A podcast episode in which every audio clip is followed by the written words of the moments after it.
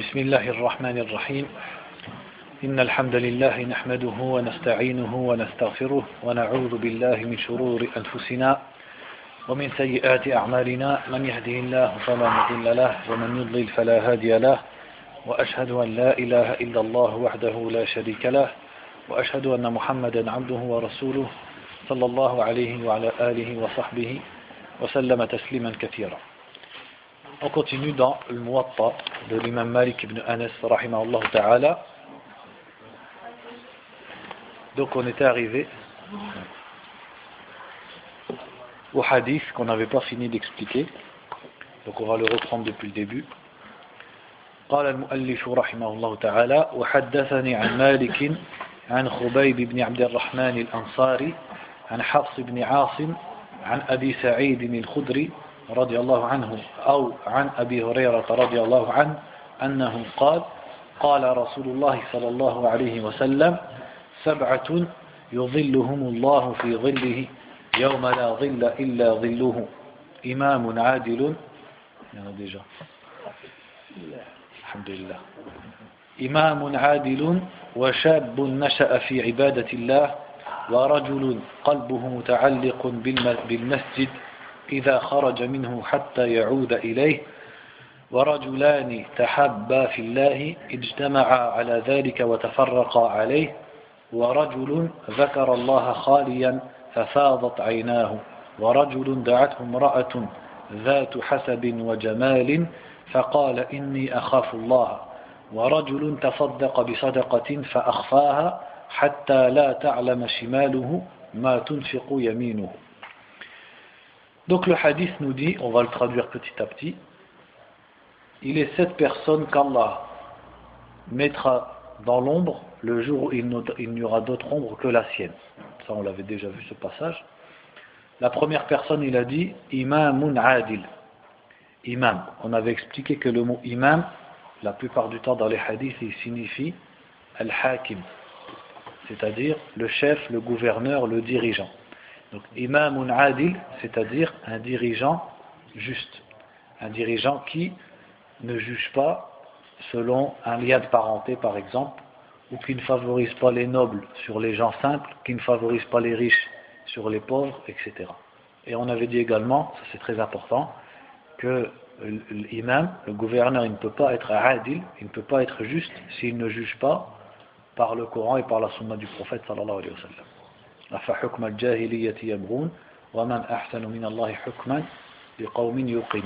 Cherche-t-il le jugement de la jahiliya et qui est meilleur qu'Allah dans son jugement pour des gens qui ont la certitude. Donc l'imam ou l'adil, c'est premièrement le musulman et qui juge avec la loi d'Allah subhanahu wa ta'ala. Donc la deuxième personne, ça on en avait parlé, donc la deuxième personne qu'il a citée, et un jeune qui a grandi dans l'adoration d'Allah. Donc pourquoi cette catégorie elle a quelque chose de spécial? C'est parce que habituellement, c'est dans la jeunesse qu'une personne elle est la moins droite sur la religion d'Allah subhanahu wa ta'ala.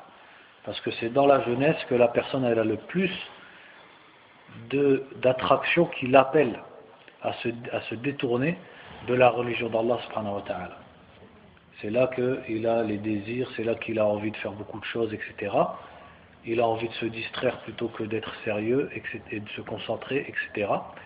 Donc celui parmi ces jeunes qui réussira à être droit pendant sa jeunesse, il fera partie de ceux qui seront sous l'ombre d'Allah subhanahu wa ta'ala au jour du jugement.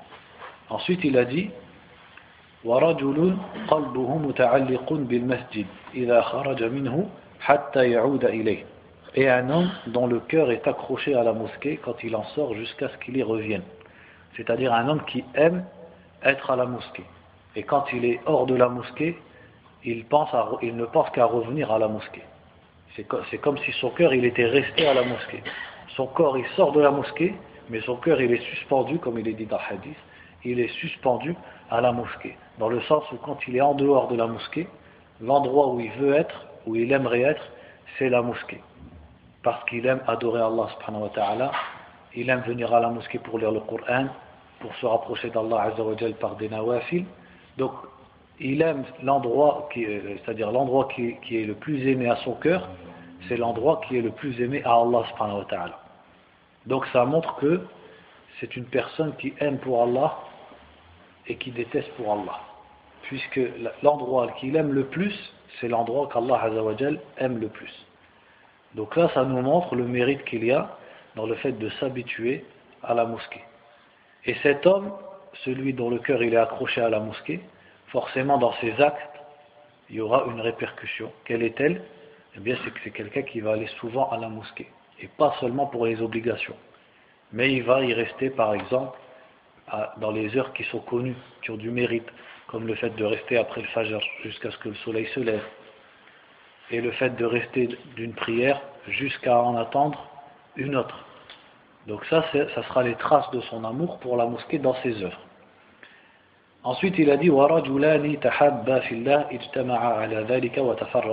« Et deux hommes qui s'aiment en Allah, ils se réunissent pour cela et se, se séparent pour cela. » C'est-à-dire que deux personnes qui s'aiment en Allah subhanahu wa ta'ala, qui s'aiment, et la seule raison pour laquelle ils s'aiment, c'est l'islam. C'est le fait qu'ils soient tous les deux dans l'obéissance et la soumission à Allah azza wa jal. Donc ils ne s'aiment pas pour un lien euh, national ou un lien de sang. Ils ne s'aiment pas parce qu'ils partagent un sport ou une passion en commun. Ils ne s'aiment pas pour un, un commerce ou un intérêt matériel. Mais la raison pour laquelle ils s'aiment, c'est la religion. Parce que tous les deux sont soumis à Allah subhanahu wa ta'ala, adorent Allah azza wa jal seul sans rien lui associer, en suivant son prophète Mohammed sallallahu alayhi wa sallam. Alors chacun des deux aime l'autre pour ça.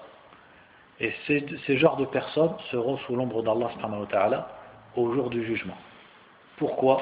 Parce que comme on l'avait dit la dernière fois, comme il est dit dans le hadith, min awfaqi ural iman, dans les nœuds qui composent la, cette corde qui est la ilaha illallah et qui est la foi, un des nœuds les plus durs, les plus solides, c'est al-hubbu fillah wal bughdu fillah, le fait d'aimer pour Allah et de détester pour Allah. C'est-à-dire que tu aimes Allah et tu aimes tout ce qu'Allah aime. Et tu détestes tout ce qui est contraire et tout ce qu'Allah déteste. Tout ce qui est contraire à la cause d'Allah subhanahu wa ta'ala et tout ce qu'Allah déteste, toi aussi tu le détestes. Plus tu es conforme à ce principe, plus ça veut dire que ta foi est grande. Et plus tu progresses dans ta foi et plus tu vas détester les gens pour Allah. C'est-à-dire que ceux qui contredisent l'ordre d'Allah, tu vas les détester. Et ceux qui sont conformes à la voie d'Allah, tu vas les aimer. Et ton amour pour Allah et pour son prophète sallallahu alayhi wa sallam va augmenter. Donc le fait que ces deux personnes, elles s'aiment pour Allah, qu'est-ce que ça prouve en fait? Eh bien ça prouve que leur foi, elle est grande, et que la cause d'Allah azza wa jal et la religion, c'est ce qu'il y a de plus grand dans leur cœur. Ça a effacé tous les autres critères. Ça a effacé les critères de couleur, les critères familiaux, les critères, euh, de, de, les critères nationaux, les critères mondains, d'intérêt, du commerce, de l'argent, et cetera. Ça a effacé tout ça. Ça montre qu'ils ont concrétisé al-tawhid, l'adoration exclusive d'Allah subhanahu wa ta'ala et le monothéisme. Parce que toutes les autres choses pour lesquelles les gens tissent des liens ici-bas, chez eux ça s'est effacé. De sorte à ce que leurs liens ne se tissent que pour Allah subhanahu wa ta'ala. Qu'est-ce que ça montre si ce n'est que leur amour pour Allah azza wa jal et pour sa religion, il est au-dessus de tout dans leur cœur. De sorte à ce que, justement, ils vont aimer tous ceux qui sont conformes à la religion d'Allah. Et ça, c'était le cas des Sahaba, radiallahu anhum, puisque, comme on le sait, quand on étudie la Sira, ils ont été jusqu'à se désavouer de leur propre famille. Et ils ont été jusqu'à considérer comme frères des gens qui n'avaient rien à voir avec eux. Des gens qui étaient de tribus différentes. Par exemple, les Muhajirines, ils étaient de Quraysh, et ils sont devenus les frères des Haus et des Khazraj, de Médine. Alors qu'à la base, ils n'ont rien à voir, à part le fait d'être des Arabes. Alors que, dans le même temps, ils ont pris pour ennemis leurs frères et leurs cousins de la tribu de Quraysh. Alors que chez les Arabes, le lien du sang et le lien de la tribu, il était très fort. C'est ce qu'il y avait de plus fort à leur époque. Mais ce lien, il a disparu, il s'est dissipé face à leur foi, la foi qui était dans leur cœur. De sorte au point où, dans la bataille de Badr, certains d'entre eux combattaient alors qu'en face d'eux il y avait jusqu'à leur père ou leur frère. Et le prophète lui-même sallallahu alayhi wa sallam avait en face de lui notamment son oncle, Al-Abbas ibn Abdel Muttalib, radiallahu anhu, qui s'est converti plus tard. Donc les Sahaba, eux, avaient concrétisé au plus haut point ce principe qu'on appelle al-hubbu fillah wal-bughdu fillah, le fait d'aimer en Allah, mais aussi de détester pour Allah, qu'on appelle aussi al-wala'u wal-bara, c'est-à-dire le fait de s'allier pour Allah et pour sa cause, mais aussi d'un autre côté de se désavouer pour Allah. Donc l'islam il est basé sur ça, avec l'adoration exclusive d'Allah, l'obéissance au prophète sallallahu alayhi wa sallam. Une des grandes bases de l'islam, c'est d'aimer pour Allah, mais, mais pas seulement, également de détester pour Allah. Et ici il a dit ijtama'a ala dhalika wa tafarraqa alayhi, ils s'unissent pour ça et ils se séparent pour ça. Qu'est-ce que ça veut dire? Comme on l'a dit, ça veut dire que ce qui les unit, c'est la cause d'Allah subhanahu wa ta'ala. C'est comme, Inch'Allah, par exemple, nous maintenant, on s'est réunis pour, pour Allah, rien d'autre. On n'est pas venu ici pour acquérir de l'argent, ni quoi que ce soit. On est venu ici que pour une ibada, pour la cause d'Allah azza wa jal. Wa tafarraqa alayh, et ils se séparent sur ça. Qu'est-ce que ça veut dire? Ça veut dire qu'ils ont entretenu ça jusqu'à leur mort. Et quand ils meurent, quand l'un d'entre eux meurt, l'un des deux meurt, ils sont, ils sont morts sur cet amour pour Allah subhanahu wa ta'ala. Ça veut dire que, ça implique que, tout ce qui peut arriver dans la vie entre une personne et une autre, ça n'a pas affecté leur amour en Allah. Parce que deux, deux frères qui s'aiment en Allah, forcément ils auront quand même des discordes, ils auront quand même des malentendus, et cetera.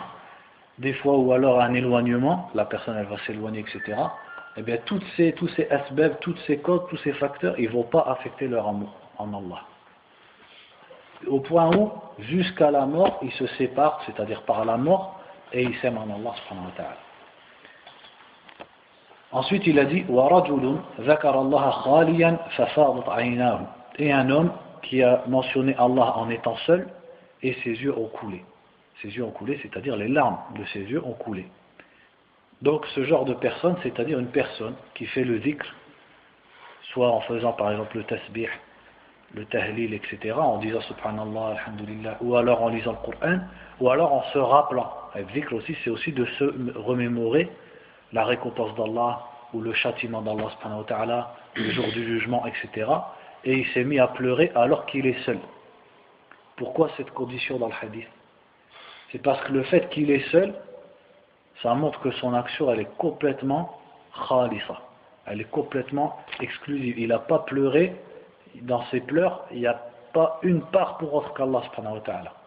Et il n'y a pas un soupçon d'ostentation, puisqu'il était seul. Et celui qui est seul, il ne va pas s'amuser à pleurer par ostentation. S'il pleure, c'est vraiment que c'est sincère, parce qu'il n'y a personne pour le voir. Et c'est que c'est pour Allah subhanahu wa ta'ala.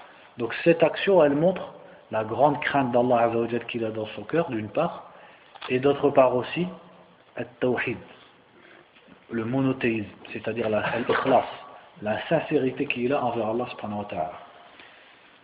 وَرَجُلٌ دَعَتْهُمْ رَأَةٌ ذَاتُ حَسَبٍ وَجَمَالٍ فَقَالَ إِنِّي أَخَافُ اللَّهَ. Et un homme qui a été appelé par une femme, appelé ici c'est dans le sens qu'elle s'est donnée à lui, c'est-à-dire elle l'a appelé à commettre le fahisha, à commettre la fornication avec lui. Mais il a dit à propos de cette femme, Zatu hasabin wa jamal. Le prophète sallallahu alayhi wa sallam a donné deux conditions, deux caractéristiques sur cette femme. C'est-à-dire que c'est pas vrai pour toute personne qui repousse une femme. Il faut que cette femme ait les deux caractéristiques. La première, c'est le hasab. Qu'est-ce que c'est le hasab? C'est la noblesse. C'est-à-dire que c'est une femme importante, une femme haut placée, une femme noble, et cetera. Et l'autre, c'est al-jamal, la beauté. La beauté, tout le monde comprend. Le mérite que l'homme il a quand il repousse une femme qui est belle. Mais pourquoi, quel rapport avec la noblesse? Mais en fait, c'est comme dans l'histoire de Youssouf. Qu'est-ce qui lui est arrivé à Youssouf quand il a refusé? Où est-ce qu'il a fini? En prison. Pourquoi? Si c'était une femme, hein, une femme de, du commun, il n'aurait pas fini en prison. C'est quoi qu'il a fait qu'il a fini en prison? C'est parce que c'est une noble. Hein, c'est la femme du roi, ou plutôt de, de l'Aziz. Donc c'est ça qui a fait qu'il est parti en prison. La femme noble, la personne craint de lui désobéir. Il craint des répercussions. Elle peut influencer contre lui. Elle peut ordonner qu'on lui fasse quelque chose, et cetera avec ses influences. Et de l'autre côté, il faut qu'elle soit belle aussi, parce que si elle n'est pas belle, il n'y a pas de difficulté à la repousser. Donc cet homme-là également, qu'est-ce que ça montre? tous ces, ces caractéristiques, ces points qui sont, qui sont dans le hadith, ils ont un point commun par rapport à tout ce qu'on a dit tout à l'heure. Qu'est-ce que ça montre ici, qu'on retrouve dans les autres? C'est qu'il craint Allah, mais que sa foi et sa crainte, elle est plus forte que d'autres facteurs qui, eux, sont forts. Parce que l'imam juste, le gouverneur juste, lui, il a plein de facteurs qui font, qui pourraient ne pas être justes. Pourquoi? Parce que c'est lui le gouverneur, il fait ce qu'il veut, personne ne va lui demander des comptes. S'il veut qu'on tue un tel, ou qu'on prenne un tel, ou qu'on mette en prison un tel, il fait ce qu'il veut. C'est lui le plus haut, il n'y a personne au-dessus de lui. Donc le fait que dans, cette, dans ce cas, il craigne Allah, et ils ne prennent pas ce qui n'est pas son haq, et cetera, ça prouve que sa foi, elle est plus forte que toutes ces choses qui l'appellent autour. Le jeune qui a grandi dans l'adoration d'Allah, ça prouvait que sa foi, elle est plus forte que tout ce qu'il qui l'appelait autour. Plus fort que euh, ses amis, par exemple, les gens de son âge qui l'appelaient à, à faire n'importe quoi. Plus fort que la fornication, plus fort que la distraction, et cetera, qui est forte chez les jeunes, et ainsi de suite. Donc lui, celui qui a dit à la femme et, euh, je crains Allah Azza wa Jal, c'est parce que sa foi, elle a été plus forte que la shahwa. Et la shahwa, cette shahwa là, c'est une des shahwa les plus fortes dans l'être humain. La shahwa que l'homme il ressent envers la femme. Et là, en plus, elle est belle et elle est, il risque dans le fait de ne pas lui répondre. Mais malgré ça, il a dit je crains Allah. Ça veut dire que sa foi, elle est plus forte que ce qu'il appelle à dévier.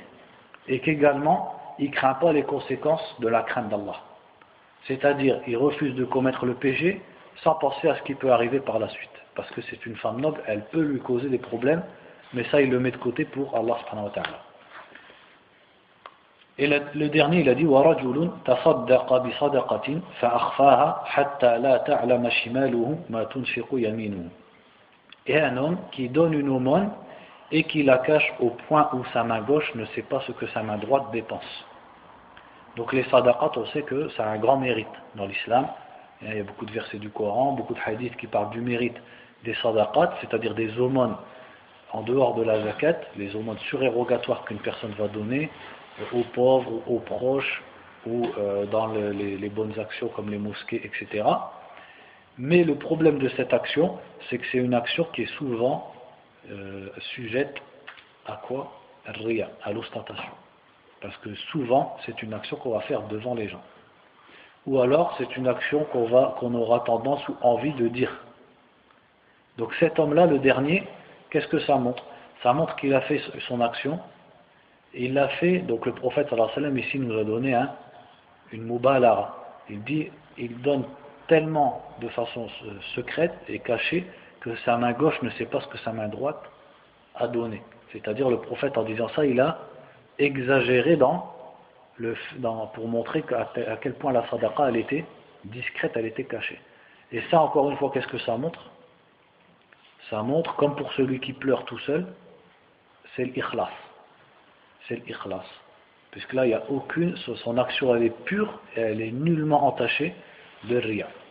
Sinon pour la parenthèse, La, on comprend aussi de ce hadith, c'est que la base, c'est que quand quelqu'un donne quelque chose à l'autre et fait une défense, il le fait avec la main, avec la main droite.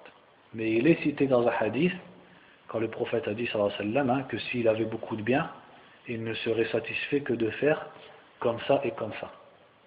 Et il, a fait, il faisait des gestes avec sa main droite et sa main gauche. C'est-à-dire de donner, de donner et de donner. Ça prouve qu'on peut aussi donner avec la main gauche. Ça c'est pour la parenthèse. Donc on passe au hadith suivant. وحدثني عن مالك عن سهيل بن أبي صالح عن أبيه عن أبي هريرة رضي الله عنه أن رسول الله صلى الله عليه وسلم قال إذا أحب الله العبد قال لجبريل قد أحببت فلانا فأحبه فيحبه جبريل ثم ينادي في أهل السماء إن الله قد أحب فلانا فلانا فأحبوه فيحبه أهل السماء ثم يوضع له القبول في الأرض وإذا أبغض الله العبد قال مالك لا أحسبه إلا أنه قال في البغض مثل ذلك. Donc ici il rapporte ce hadith où le prophète a dit sallallahu alayhi wa sallam, lorsqu'Allah aime al-abd, al-abd c'est-à-dire l'individu, l'être humain, lorsqu'Allah aime une personne, il dit à Jibril, donc qui est Afdalul Malaika, le meilleur des anges, il dit à Jibril j'aime un tel, alors aime-le, alors Jibril l'aime. C'est-à-dire que par obéissance à Allah, Jibril va aimer la personne, automatiquement. Et ensuite, Jibril appelle les gens des cieux, et on sait que si Jibril fait un tel acte, c'est parce que, à votre avis, parce qu'Allah lui a ordonné. Donc Jibril appelle les gens, les habitants des cieux, parmi les anges et autres, et il leur dit, Allah aime un tel, alors aimez-le. Donc la personne va devenir aimée d'Allah et aimée également des meilleurs des créatures, qui sont les anges. Puis il dit, Yuda'u lahu al-qaboul fil ard. Et après, al-qaboul, c'est-à-dire l'acceptation, lui est mise sur terre. Qu'est-ce que ça veut dire? Ça veut dire qu'Allah Azza wa Jal met dans le cœur des gens, des êtres humains, quels qu'ils soient, l'acceptation de cette personne. Le cœur des gens, il va être ouvert à cette personne. Ils vont l'aimer, ils vont l'accepter, ils vont lui ouvrir leurs portes, et tout sera facile pour lui avec les autres. Les gens vont accepter facilement cette personne. Donc ça, c'est un signe de l'amour d'Allah subhanahu wa ta'ala. Et après, il a dit, et lorsqu'Allah déteste quelqu'un, et l'imam Malik n'a pas fini le hadith, il a dit, La ahsibuhu illa qal fil burdi mithla thalik. C'est-à-dire, c'est comme s'il disait, je, je ne me souviens que qu'il ait dit la même chose pour ce qui est de la haine. C'est-à-dire, l'imam Malik n'a pas fini le hadith et a dit, pour ce qui est de détester, il a dit la même chose qu'au début. Ahsibuhu, c'est-à-dire, c'est comme s'il disait, ce dont je me souviens. C'est qu'il a dit la même chose à la fin pour le fait de détester qu'au début du hadith pour le fait d'aimer.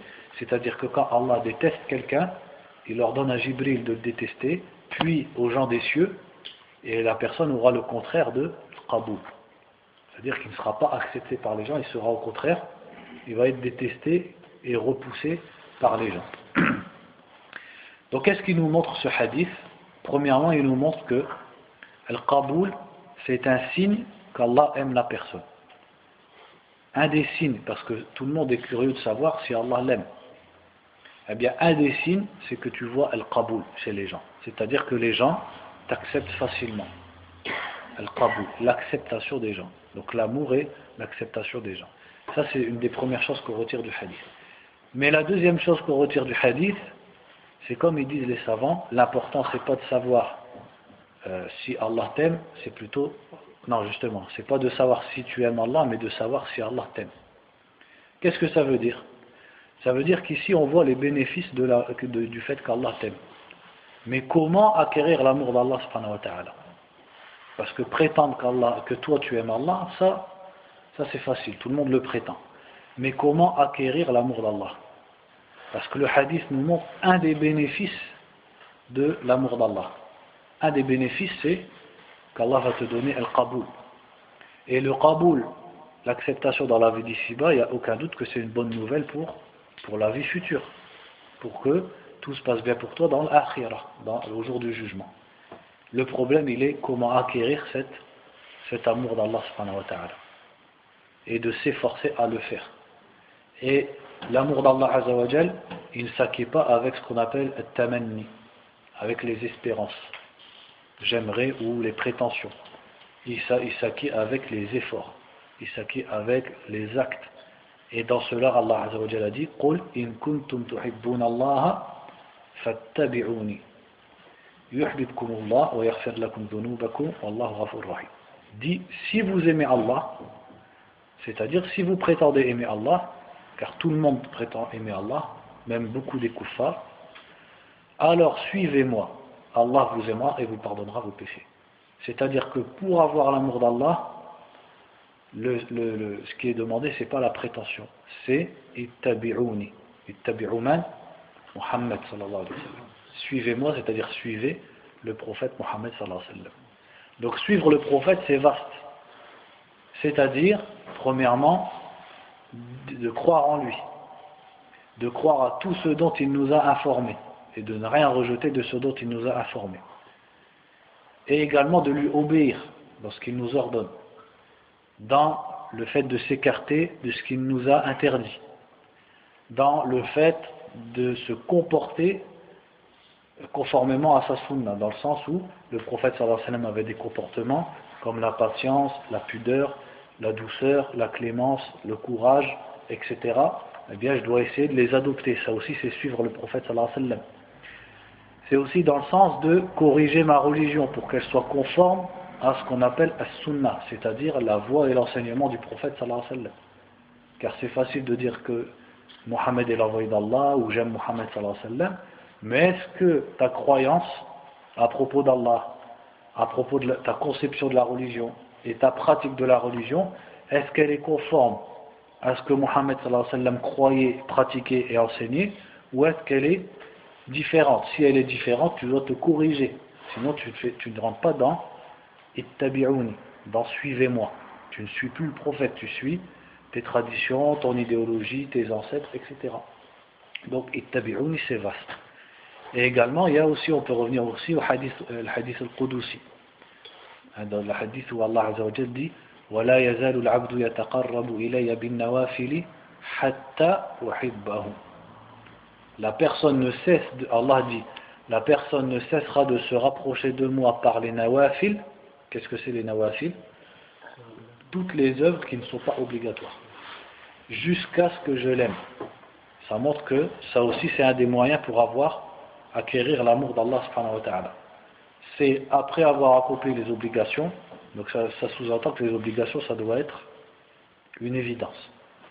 Ça, tout le monde doit être au point à ce sujet. Mais après avoir pratiqué les obligations correctement, il faut essayer au maximum de al-ikthar min al-nawafil, faire beaucoup de nawafil, comme les prières de Doha, comme les rawatib, hein, avant le fajr, avant et après le dhuhr, euh, après le maghreb, après l'isha. Al-witr et qiyamul layl, que ce soit après l'isha ou au milieu de la nuit ou à la fin de la nuit, chacun selon sa possibilité, son temps et sa capacité. Que ce soit également le jeûne, hein, le fait de jeûner trois jours par mois, ou le lundi et jeudi, ou un jour sur deux. Et le fait également les sadaqat, la lecture du Coran, le zikr, tout ça c'est les nawafil. Eh bien le fait d'en prendre le plus possible, ça t'amène à ce qu'au bout d'un moment Allah Azza wa Jal t'aime, d'un amour particulier, car Allah aime tous les musulmans.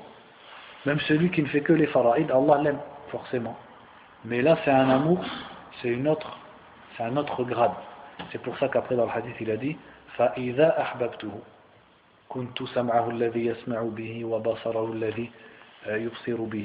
À ce moment, quand je l'aimerai, je serai l'ouïe avec laquelle il entend, la vue avec laquelle il voit, la main avec laquelle il prend, et cetera et cetera.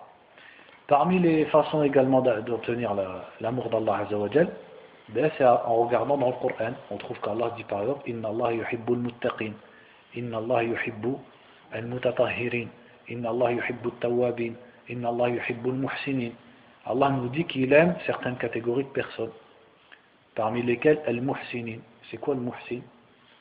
Al-muhsin, le prophète sallallahu alayhi wa sallam l'a expliqué en disant l'ihsan an ta'budallah ka'annaka tarahu fa in lam takun tarahu fa innahu yaraka. Donc l'ihsan c'est d'adorer Allah comme si tu le voyais, car si tu ne le vois pas, lui te voit.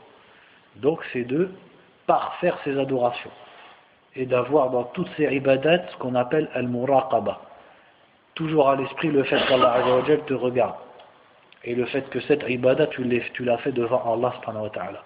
Ça c'est l'ihsan. Donc l'ihsan, si tu deviens muhsin, tu auras l'amour d'Allah. Et l'ihsan il a aussi le sens de, comme le prophète a dit sallallahu alayhi wa sallam, inna Allah kataba al-ihsana ala kulli shay fa idha qataltum fa ahsinu al-qatla. Allah a, a, a prescrit la bienfaisance envers toute chose. Donc l'ihsan il a un autre sens, c'est l'ihsan envers les créatures d'Allah, c'est-à-dire la bienfaisance. Et la bienfaisance c'est large, ça peut être aider quelqu'un, donner de l'argent, euh, ça peut être beaucoup de choses, la bienfaisance, prendre soin d'un orphelin, bien traiter son épouse et éduquer ses enfants, tout ça ça rentre dans l'ihsan. Donc plus la personne soigne sa mu'amala, c'est-à-dire comment elle traite les gens, et elle elle est qualifiée de ihsan, plus elle se rapproche d'être parmi les muhsinines, d'avoir l'amour d'Allah. Inna Allah yuhibbu at-tawwabin. Allah aime at-tawwabun. At-tawwabun, c'est-à-dire, ça vient de at-tawba, ça vient du verbe taba. Comment on dit celui qui se repent? Ta'ib. On ne dit pas tawwab à la base, on dit ta'ib. Donc tawwab, qu'est-ce que ça veut dire? Celui, voilà, celui qui se repent beaucoup. Ta'ib, c'est celui qui se repent. tawwab, celui qui se repent beaucoup. Comme le prophète sallallahu alayhi wa sallam, hein, qui disait qu'il demandait pardon à Allah, il se repentait à lui plus de cent fois par jour. Donc ça aussi c'est un moyen d'acquérir l'amour d'Allah azza wa jal. C'est qu'à chaque fois que tu fais une erreur ou un péché, derrière tu te, tu t'empresses de faire at-tawba. Et même dans la journée, même si tu n'as pas à l'esprit un péché particulier, tu fais l'istighfar, tu reviens vers Allah subhanahu wa ta'ala. Parce que inna Allah yuhibbu at-tawwabin wa yuhibbu al-mutatahhirin. Allah aime ceux qui se purifient beaucoup. La purification, qu'elle soit concrète ou qu'elle soit abstraite. Donc Allah aime ceux qui se purifient, c'est-à-dire ceux déjà qui sont propres de toute impureté dans leurs vêtements et leur corps. Donc Allah aime ceux qui, par exemple, quand ils font leurs besoins, ils se nettoient correctement. Et ils s'écartent de l'urine, de l'urine, des excréments, et cetera. Allah aime ceux qui font le wudu correctement. Ceux qui font le ghusl quand ils sont en état de janaba. Tout ça, ça rentre dans at-tatahhur. Également le fait de faire le wudu ala le wudu. C'est-à-dire, quand on a fait le wudu, on a prié pour la prochaine salat, même si j'ai encore les ablutions, je refais le wudu. Ça, ça rentre dans le fait de, dans le mutatahhirin, mais surtout, at-tathhir, le plus important, c'est lequel? C'est la purification du cœur. Quand Allah dit qu'il aime ceux qui se purifient, on en comprend la purification extérieure, mais pas seulement. C'est avant tout la purification du cœur. C'est quoi la purification du cœur? Ben, c'est vaste. Purifier son cœur de la jalousie envers les musulmans, de la haine envers les musulmans ou certains musulmans. Purifier son cœur de l'amour des mécréants et de la mécréance.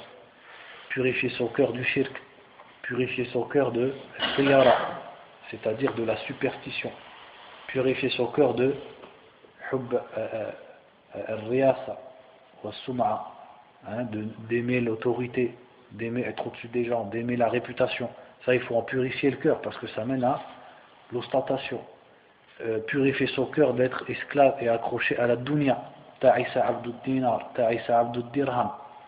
Donc purifier le cœur, c'est vaste. Purifier le cœur également et purifier ses âmes des bid'a, c'est-à-dire des, des pratiques religieuses qui n'ont rien à voir avec l'islam, qui sont nouvelles, qui ne viennent pas du prophète sallallahu alayhi wa sallam. Donc al-mutatahhirin, c'est la moitié de la religion, comme le prophète a dit sallallahu alayhi wa sallam, at-tuhuru shatrul iman. La purification, c'est la moitié de la religion. Pourquoi? Parce que tout ce que tu fais pour te rapprocher d'Allah, c'est deux choses. D'un côté, tu nettoies, et de l'autre, tu remplis. D'un côté, tu te nettoies du shirk, des maladies du cœur, des innovations, de l'amour de la dunya, des péchés.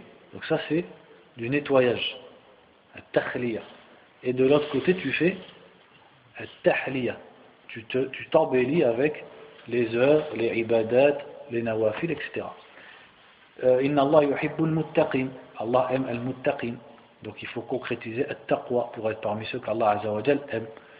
Donc bref, c'est pour dire que le hadith, il nous pousse à essayer d'acquérir l'amour d'Allah azza wa jal. Et l'amour d'Allah azza wa jal, il a des asbab.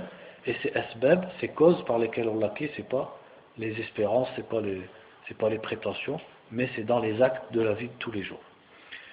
وحدثني عن مالك عن أبي حازم ابن دينار عن أبي إدريس الخولاني أنه قال دخلت مسجد دمشق فإذا فتى شاب فإذا بفتى. En fait, c'est parce que comme je vous ai déjà dit, il y a plusieurs riwayats, donc des fois ça me ça m'embrouille avec les parenthèses. دخلت مسجد دمشق فإذا أنا بشاب بفتى شاب براق الثنايا. Donc là, c'est Abu Idris al-Khawlani, qui fait partie des grands imams des tabi'in du Sham.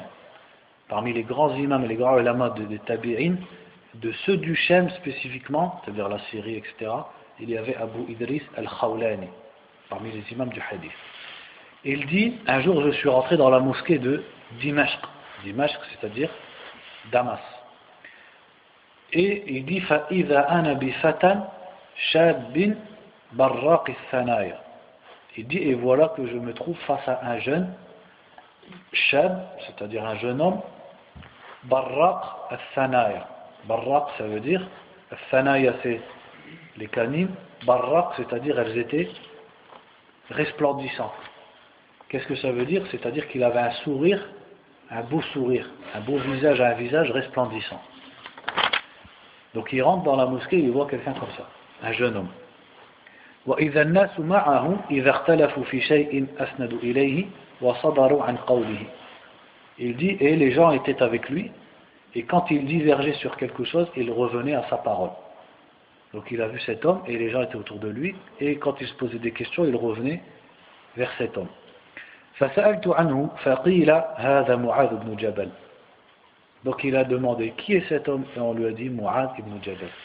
Mu'ad ibn Jabal qui, lorsqu'il est mort, avait seulement un peu plus de trente ans. Alors qu'il était parmi les plus savants des, des Sahaba. C'est lui que le prophète sallallahu alayhi wa sallam a envoyé au Yémen. Un peu avant de mourir, il l'a envoyé au Yémen, lui et Abu Musa al-Ash'ari, en tant que prêcheur, en tant que juge, et également pour gouverner ceux qui allaient se convertir à l'islam, et cetera, et cetera. Alors qu'il avait un peu plus de trente ans. En quelques années, en compagnie du prophète sallallahu alayhi wa sallam, il a atteint un très grand grade. Et c'est lui à qui le prophète sallallahu alayhi wa sallam avait dit « Ya Mu'adhu inni uhibbuk »« Ô Mu'adh, certes je t'aime ». Le prophète sallallahu alayhi wa sallam lui a dit ça. Pour que le prophète dise ça à un homme, c'est que Allah azza wa jal certes l'aime. Donc ça c'était Mu'ad ibn Jabal al-Ansari radiyallahu anhu, qui est mort à, qui est mort à un peu plus de trente ans dans la peste qui avait touché le, cette région à une certaine époque, pendant le califat de Omar, si je ne me trompe pas. Il dit فَلَمَّا كَانَ مِنَ الْغَدْ هَجَّرْتُ فَوَجَدْتُهُ قَدْ سَبَقَنِي بِالتَّهْجِيرِ وَوَجَدْتُهُ يُصَلِّي. Il dit le lendemain, il dit Hajjartu. Hajjartu, ici le verbe il veut dire je suis parti tôt à la mosquée. Le fait de partir tôt à la mosquée, on appelle ça al-tahjir. Et c'est pas forcément dans l'heure de al-hajira. C'est-à-dire que les gens du, de, du Hijaz, ils disaient al-tahjir pour n'importe quelle heure. Ils voulaient dire par là le fait d'aller tôt à la mosquée. Donc il dit je suis parti tôt en avance à la mosquée. Parce que c'est ainsi qu'ils étaient. As-salaf as-salih, que ce soit les Sahaba ou les Tabi'in, ils faisaient l'effort d'aller tôt à la mosquée. Saïd ibn al-Musayyab radiyallahu anhu, c'est lui qui disait pendant quarante ans, le mu'azzin n'a jamais fait l'adhan sans que je sois déjà à la mosquée. quarante ans, pour les cinq salawats. Parce qu'il y, y a un fadl, il y a un mérite dans le fait de venir en avance à la mosquée. Parce que quand tu vas prier, après les anges ne cessent de prier pour toi tant que tu restes à ton endroit. Et aussi tout simplement pour, parce que le, la mosquée c'est l'endroit le plus aimé d'Allah subhanahu wa ta'ala. Et c'est en venant en avance à la mosquée que tu auras le premier rang par exemple, que tu vas faire al-ratiba, c'est-à-dire les deux rak'ahs avant la prière, ou alors aussi la sunna qui est entre l'adhan et l'iqama. Alors que, et aussi encore pire à notre époque, dans notre contexte, il n'y a qu'à la mosquée que tu pourras répéter l'adhan et faire la dua pour le prophète sallallahu alayhi wa sallam, qui te vaudra, incha'Allah, l'intercession du prophète sallallahu alayhi wa sallam. Tout ça, si tu ne vas pas à la mosquée en avance, tu le perds. Donc, certes, si tu attends pile l'heure chez toi et tu viens pile à l'heure, tu auras fait ce qui t'a été demandé. Mais, Allah azza wa jal nous a dit dans le Coran, وَسَابِقُوا وَسَابِقُوا إِلَى مَغْفِرَةٍ مِنْ رَبِّكُمْ وَجَنَّةٍ عَرْضُهَا السَّمَاوَاتُ وَالْأَرْضُ. Sabiqou, qu'est-ce que ça veut dire? Faites la course, empressez-vous, dépêchez-vous pour un pardon d'Allah et un paradis qui est grand comme les cieux et la terre. Wastabiqul khayrat, et empressez-vous vers les bonnes œuvres. Bref, Allah azza wa jal, wa fi dhalika falyatanafasil mutanafisun. C'est dans cela que les compétiteurs doivent, doivent entrer en compétition. C'est, ça doit être une compétition. Quand tu vois quelqu'un qui vient à cinq minutes avant l'iqama, tu te dis, moi, il faut que j'aille dix minutes avant. Il faut que je fasse mieux que lui. Ça ne veut pas dire que c'est pas pour te vanter ou pour le dire aux gens. C'est que tu te dis, si lui, il peut le faire, moi, il faut que je fasse encore mieux. Comme Omar, il faisait avec Abu Bakr, radiyallahu anhuma. Donc ça, c'est le mérite qu'il y a dans le fait d'aller tôt à la mosquée. Le fait de ne pas le faire, ben, ça, fait, ça te fait rater beaucoup de choses. Il y a également le fait, par exemple, à notre époque, puisqu'on n'entend pas l'adhan de dehors, le fait de faire les du'a entre l'adhan et l'iqama, parce que c'est un moment où la du'a elle est acceptée. Donc si tu viens à l'iqama, tu rates cette chose-là. Alors que si tu viens pour l'adhan, premièrement tu vas répéter al-fadl al-adhan, donc tu auras le mérite, tu auras le mérite de faire la du'a en faveur du prophète sallallahu alayhi wa sallam, qu'on fait à la fin quand on, une fois, parce que ça va ensemble, il faut avoir répété l'adhan pour la faire. ensuite tu pries tes deux rak'a avec le temps, et les du'a que tu fais pendant tes deux rak'a, elles sont acceptées, puisque c'est le moment où les invocations sont acceptées. Et si tu as fini avant les l'Iqama, tu peux aussi lever tes mains et continuer les invocations. Donc tout ça tu le rates, et aussi tu vas au premier rang. Tu vas au premier rang. Et tout ça tu le rates si tu ne viens pas en avance. Donc il dit, je suis venu en avance à la mosquée, et j'ai trouvé Mu'ad qui m'avait précédé. Il est venu en avance, mais Mu'ad était déjà là, et il dit, je l'ai trouvé en train de prier. Ça c'était leur habitude. Non seulement les, les salawats qui sont connus, ils les pratiquaient, c'est-à-dire les zawatul asbab, ils les pratiquaient, comme les rawatib, qiyam layl, mais ils faisaient aussi une chose que nous on ne fait plus du tout, c'est at-tanafful al-mutlaq. C'est-à-dire qu'ils venaient à la mosquée, sans que ce soit une heure, sans que, sans que ce soit la nuit pour faire qiyam layl, ou sans que ce soit après l'azan pour faire la ratiba, ils priaient, et ils faisaient des raka'at. Et surtout, à quel moment c'était leur sunna et que nous on a délaissé maintenant, à votre avis? Le vendredi.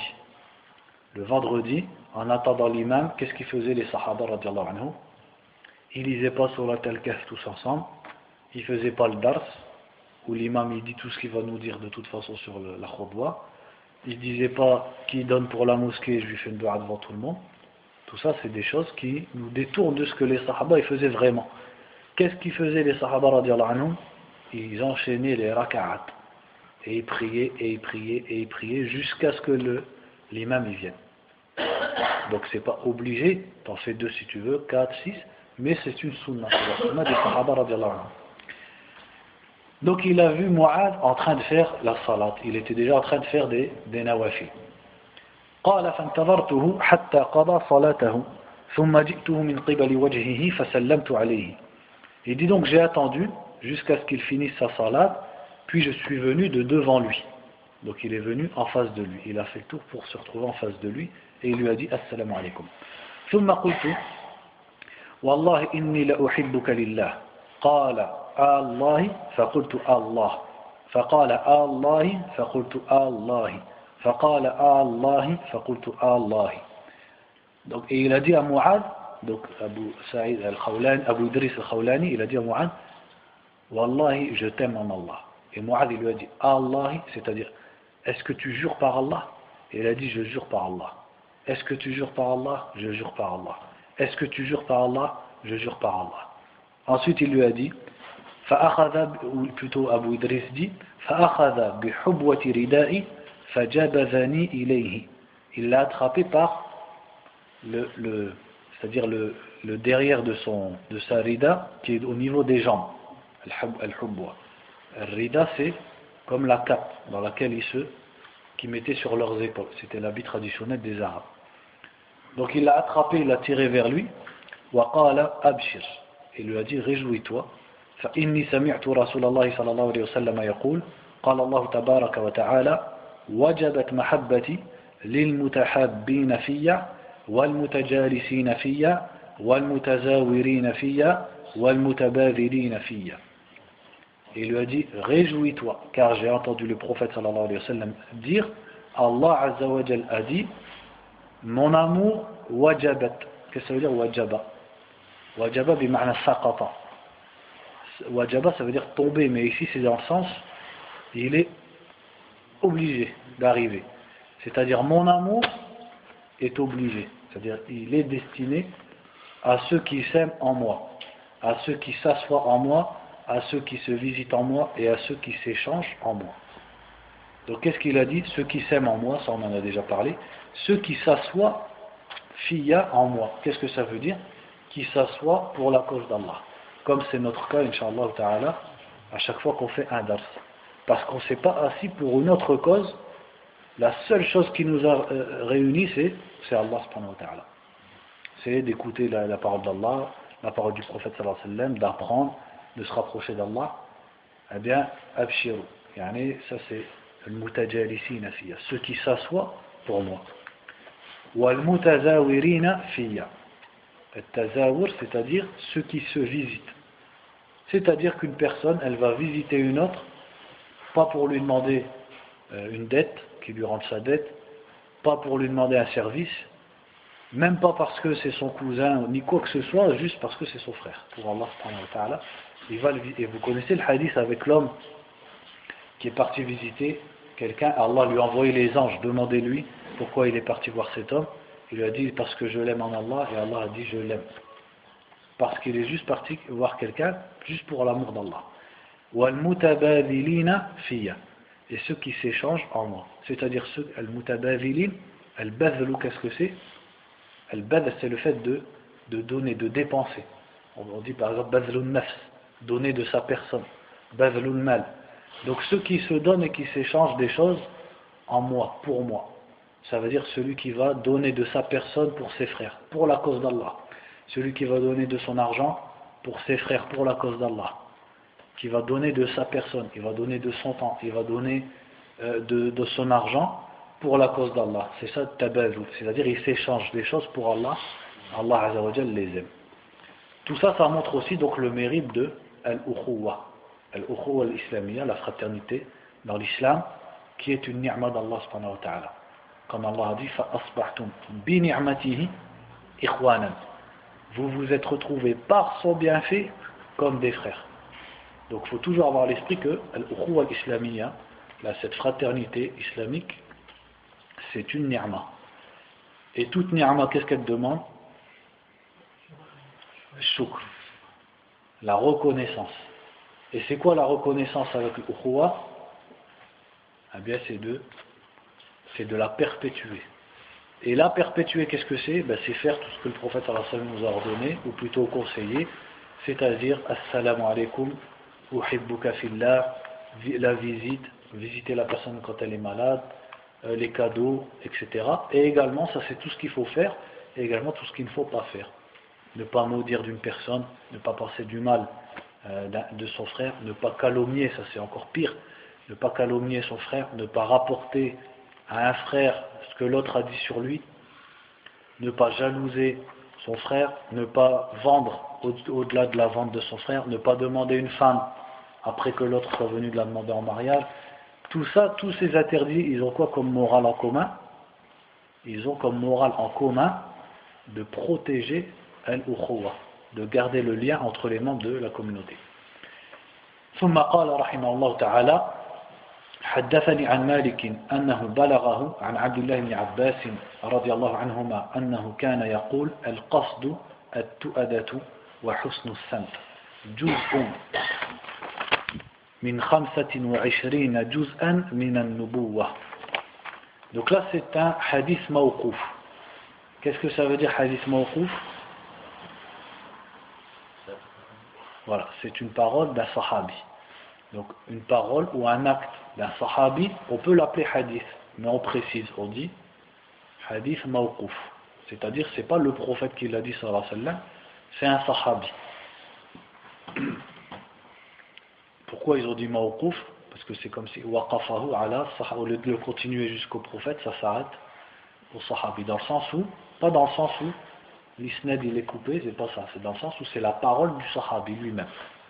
Donc là par exemple c'est une parole de Abdullah ibn Abbas ibn Abdel Muttalib, le cousin du prophète sallallahu alayhi wa sallam, celui qui un jour, quand le prophète sallallahu alayhi wa sallam était en train de faire ses besoins, il est venu, il a posé de l'eau derrière, derrière le voile ou derrière la porte.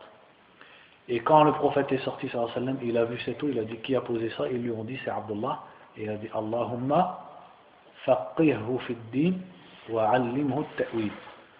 Ô Allah, faqihhu, c'est-à-dire donne-lui le fiqh, le fiqh c'est-à-dire la compréhension et le savoir dans la religion, wa 'allimhu at-ta'wil, et apprends-lui le ta'wil, apprends-lui l'interprétation, l'explication.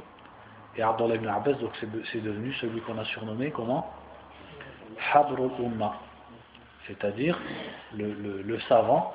Habr, c'est le mot qu'on utilise pour désigner un savant chez les juifs. Habrul Ummah, c'est comme si on disait c'est le savant de la communauté. Ou alors on l'appelle également Al-Bahr, ça ressemble à Al-Habr. Al-Bahr, la mer, tellement il était un océan de connaissances, puisque quand il enseignait aux gens, il avait un cours de tafsir, et après il disait qui maintenant veut la langue arabe. Ceux qui voulaient venir apprendre l'arabe, ils passaient à la langue arabe. Qui maintenant veut le fiqh? Et c'est ceux qui venaient, et ainsi de suite. Toutes les disciplines, toutes les sciences qui veulent ansab, c'est-à-dire la généalogie des Arabes, et il leur apprenait la généalogie des Arabes, et cetera. Ça c'est Abdullah ibn Abbas, radiallahu anhuma.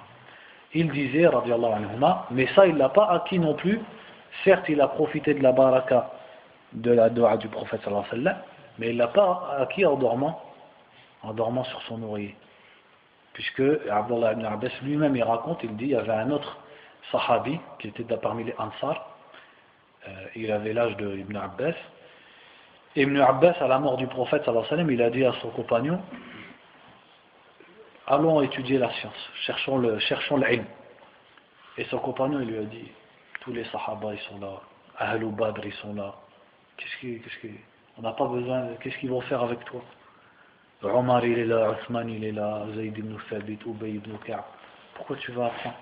Et ça y est, ils sont là les ulama. Et lui il a appris. Donc lui il n'a pas appris, lui il a appris. Mais qu'est-ce qu'il faisait Ibn Abbas? C'est lui dont il a été rapporté qu'il allait à, à, chez Zayd ibn Thabit, al-Ansari, radiallahu anhu, pour lui poser des questions dans la science. Et quand et une fois il a toqué à sa porte le midi, et euh, Zayd n'a pas répondu, il s'est couché par terre. Et il s'est endormi par terre, devant sa porte, par terre. Quand il s'est réveillé, quand c'était l'heure de la du Dhuhr, et que l'autre, Zayd ibn Thabit, radiallahu anhu, il est sorti, il a retrouvé plein de poussière. Et il lui a dit, qu'est-ce que tu fais là? Il dit, je suis venu chercher la science. Et il lui a dit, mais tu es le cousin du prophète, sallallahu alayhi wa sallam. Il fallait crier et je serais sorti. Et il lui a répondu, c'est comme ça qu'on nous a appris à nous comporter avec nos savants. C'est lui également qui tenait les, les, les rênes du, du, du chameau ou bien du cheval de, de Zayd ibn Thabit, le même, radiallahu anhu. Et Zayd, il, il était gêné, il lui disait, tu es le cousin du prophète, sallallahu alayhi wa sallam. Il ne convient pas au cousin du prophète qu'il soit en train de marcher, moi je suis sur le chameau et en plus tu tiens les rênes. Et il lui dit, c'est comme ça qu'on nous a ordonné de nous comporter avec, avec nos savants. C'est lui également, ça vous la connaissez tous l'histoire, sur la sourate « Iza ja'a nasrullahi wal fath ». Hein, quand Omar il, il avait son assemblée, et la plupart c'était les, les compagnons qui avaient participé à la bataille de Badr, et il y avait Abdullah ibn Abbas. Alors qu'Abdullah ibn Abbas à ce moment-là, il avait peut-être dans la vingtaine d'années. Et les autres sahaba, ça les dérangeait qu'un jeune il soit, il soit présent. Alors qu'eux, ils avaient soixante, soixante-dix ans, quatre-vingts ans, et c'était les premiers convertis, et cetera. Et donc Omar, il a voulu, entre guillemets, leur faire une leçon, et il a dit, que dites-vous sur « Iza ja'a nasrullahi wal fath, wa ra'ayta an-nasa yadkhuluna fi dinillahi afwaja, fasabbih bihamdi rabbika wastaghfirhu, innahu kana tawwaba ». Donc les sahaba ont tous plus ou moins répondu, Allah Azza wa Jal a ordonné à son prophète que quand les gens rentreront en masse dans la religion, il lui demande pardon. Et il a dit à Ibn Abbas, et toi qu'est-ce que tu dis? Il a dit, moi je dis que cette sourate, elle annonçait la mort du prophète sallallahu alayhi wa sallam. Parce que quand le secours d'Allah viendra, et que les gens rentreront en masse dans la religion, ça veut dire que sa mission elle sera finie. Et il lui, de, il lui dit de demander pardon, justement parce que sa mission est finie. Et à la fin d'une bonne œuvre, qu'est-ce qu'on fait? On demande pardon, comme à la fin de la salat, ou à la fin du hajj, et cetera. Et c'était ça le tafsir. Donc Omar il leur a dit, voilà, maintenant vous comprenez pourquoi il reste avec nous dans, dans le majlis. Ça c'est pour parler un petit peu de Abdullah ibn Abbas, parce que c'est pas à chaque fois qu'on parle des, des sahaba, radiallahu anhum. Donc il a dit ici, al-qasdu, al-tu'adatu, wa husnu samt. Al-qasd, qu'est-ce qu'il a voulu dire ici par al-qasd? Al-qasd, c'est la, la modération. Al-qasd, c'est-à-dire la position entre al-ifrat ou al-tafrit, al-ghulu ou al-jafar. Al-qasd, c'est-à-dire le fait d'être au, au juste milieu, d'être dans le droit chemin, et de ne pas être trop laxiste, et de ne pas être extrémiste. Il a dit al-qasd, qu'est-ce que c'est?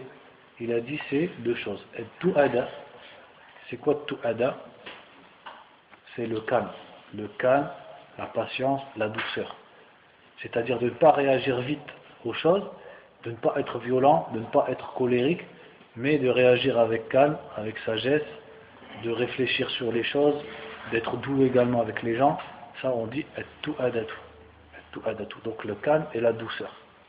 C'est un synonyme de At-ta'anni, Ta'anni, c'est-à-dire le fait d'être calme, d'être, de faire les choses doucement, avec patience. Et il a dit wa husnu samt. As-samt, husnu samt. As-samt, c'est l'apparence. L'apparence, c'est-à-dire comment la personne elle est en apparence, et également l'impression qu'elle donne, le comportement qu'elle a. Donc husnu samt, c'est-à-dire d'avoir une belle et une bonne apparence. Il a dit c'est ça le qasd. Et il a dit, ça, ça fait, c'est un, un vingt-cinquième de la prophétie. C'est comme dans le hadith sur les rêves, d'ailleurs c'est le prochain chapitre, quand il a dit, euh, les, les bons rêves, c'est un quarante-sixième de la prophétie. Et là, il a dit, c'est un vingt-cinquième de la prophétie. Qu'est-ce que ça prouve, cette partie du hadith? Ça prouve qu'en vérité, il ne le, il le dit pas de lui-même. Parce qu'Ibn Abbas, il ne peut pas dire ça de lui-même. Parce que le fait de dire une chose, elle est... une telle fraction de la prophétie, ça, ça ne peut se connaître que par une révélation. Donc en fait, ce hadith, c'est comme s'il avait dit, le prophète a dit, sallallahu alayhi wa sallam. C'est pas juste une parole d'Ibn Abbas. Parce que la règle, c'est que quand un sahabi, il dit quelque chose qu'on ne peut pas connaître par la raison, par un effort de réflexion, c'est qu'il le dit, c'est comme s'il le disait directement du prophète, sallallahu alayhi wa sallam. Donc au final, le hadith, il est mawqouf, c'est-à-dire c'est une parole d'Ibn Abbas, mais en, ré en réalité, dans le hukman, c'est-à-dire il est considéré comme un, comment on dit quand ça vient du prophète, marfou'. Donc il est mawqouf. Lafzan, il est mawqouf dans les termes, c'est Ibn Abbas qui l'a dit, mais il est considéré comme marfou', parce qu'il ne peut pas dire ça de sa propre tête. C'est comme s'il avait dit, le prophète a dit, sallallahu alayhi wa sallam. Et pour la parenthèse, dans d'autres sujets, quand ça parle du raib, et cetera, Euh, il faut, donc si c'est un sujet du raib, il y a une autre condition aussi. Il faut que le sahabi ne soit pas connu pour trente de Bani Israël. Comme c'était le cas par exemple de Abdullah ibn Amr ibn Al-As, radiyallahu anhuma. Il prenait beaucoup des, des, des Bani Israël, leurs récits, les récits qu'ils racontaient sur, euh, sur les prophètes, et cetera. Donc dans ce genre de cas, si un sahabi il dit quelque chose, on ne peut pas dire qu'il le tient forcément du prophète sallallahu alayhi wa sallam, parce qu'il y a un ihtimel, c'est-à-dire une possibilité qu'il le raconte non pas du prophète, mais de Bani Israël. Et s'il le raconte de Bani Israël, c'est quoi le jugement? C'est quoi le jugement? Ni on y croit, ni on n'y croit pas. On le laisse en suspens. Si ça contredit quelque chose qu'il y a dans notre religion, on le rejette. Si ça ne contredit pas, on peut le raconter, mais on n'y croit pas fermement. Ça peut être vrai comme ça peut être faux. Donc il a dit al-qasdu at-tu'adatu wa husnu as-samt. Donc ici il a parlé premièrement de la douceur, le calme, la patience. Donc ça c'est des qualités qui sont louées dans la religion et qui ramènent de toute façon que de la baraka à la personne. Quand la personne elle prend du temps pour faire les choses, c'est-à-dire qu'elle réfléchit avant de faire quelque chose, et cetera. Et également qu'elle emploie la douceur, il n'y a que des bons résultats. Contrairement au fait de s'empresser et le fait d'être dur dans ses mu'amalat avec les gens, et cetera. Et il a dit wa husnu as-samt. Husnu as-samt, c'est-à-dire avoir une bonne apparence. Donc non seulement dans l'apparence, c'est-à-dire d'être, par exemple, d'être propre, et aussi d'être habillé correctement, de façon équilibrée, ni trop de luxe, ni non plus euh, ressembler à un vagabond, conformément à ce qu'Allah t'a donné. Allah il aime que tu dépenses aussi, conformément à ce qu'il t'a donné. Donc de ne pas être avare envers ta propre personne. Et c'est également dans le comportement, c'est-à-dire qu'il a une apparence qui est bonne, mais également son, sa façon de se comporter, elle est, et ça lui donne une bonne, une bonne apparence, une bonne prestance, un bon comportement. Donc ça c'est des qualités qui sont, qui sont louées. Et Abdullah ibn Abbas justement, parmi les Sahaba, c'est un de ceux qui était connu pour, pour le mieux s'habiller. C'est un des Sahaba qui était connu pour le fait de porter des vêtements un peu coûteux, et cetera. Comme on avait vu par exemple dans la vie de qui, quand on avait étudié la vie de l'imam Malik, on avait vu aussi qu'il était comme ça. Donc on va s'arrêter là, barakallahu fikoum, et la fois prochaine, on va commencer Bab al-Ru'ya, c'est-à-dire le chapitre des rêves. Donc quelques hadiths que l'imam Malik a rapportés au sujet des rêves. Barakallahu fikoum, wa nas'alullah subhanahu wa ta'ala, al-ilm al-nafi' wal-amal al-salih, wa nas'aluhu al-huda wal-tuqa, والعفاف والغنى وصلى الله وسلم على نبينا محمد وعلى آله وصحبه أجمعين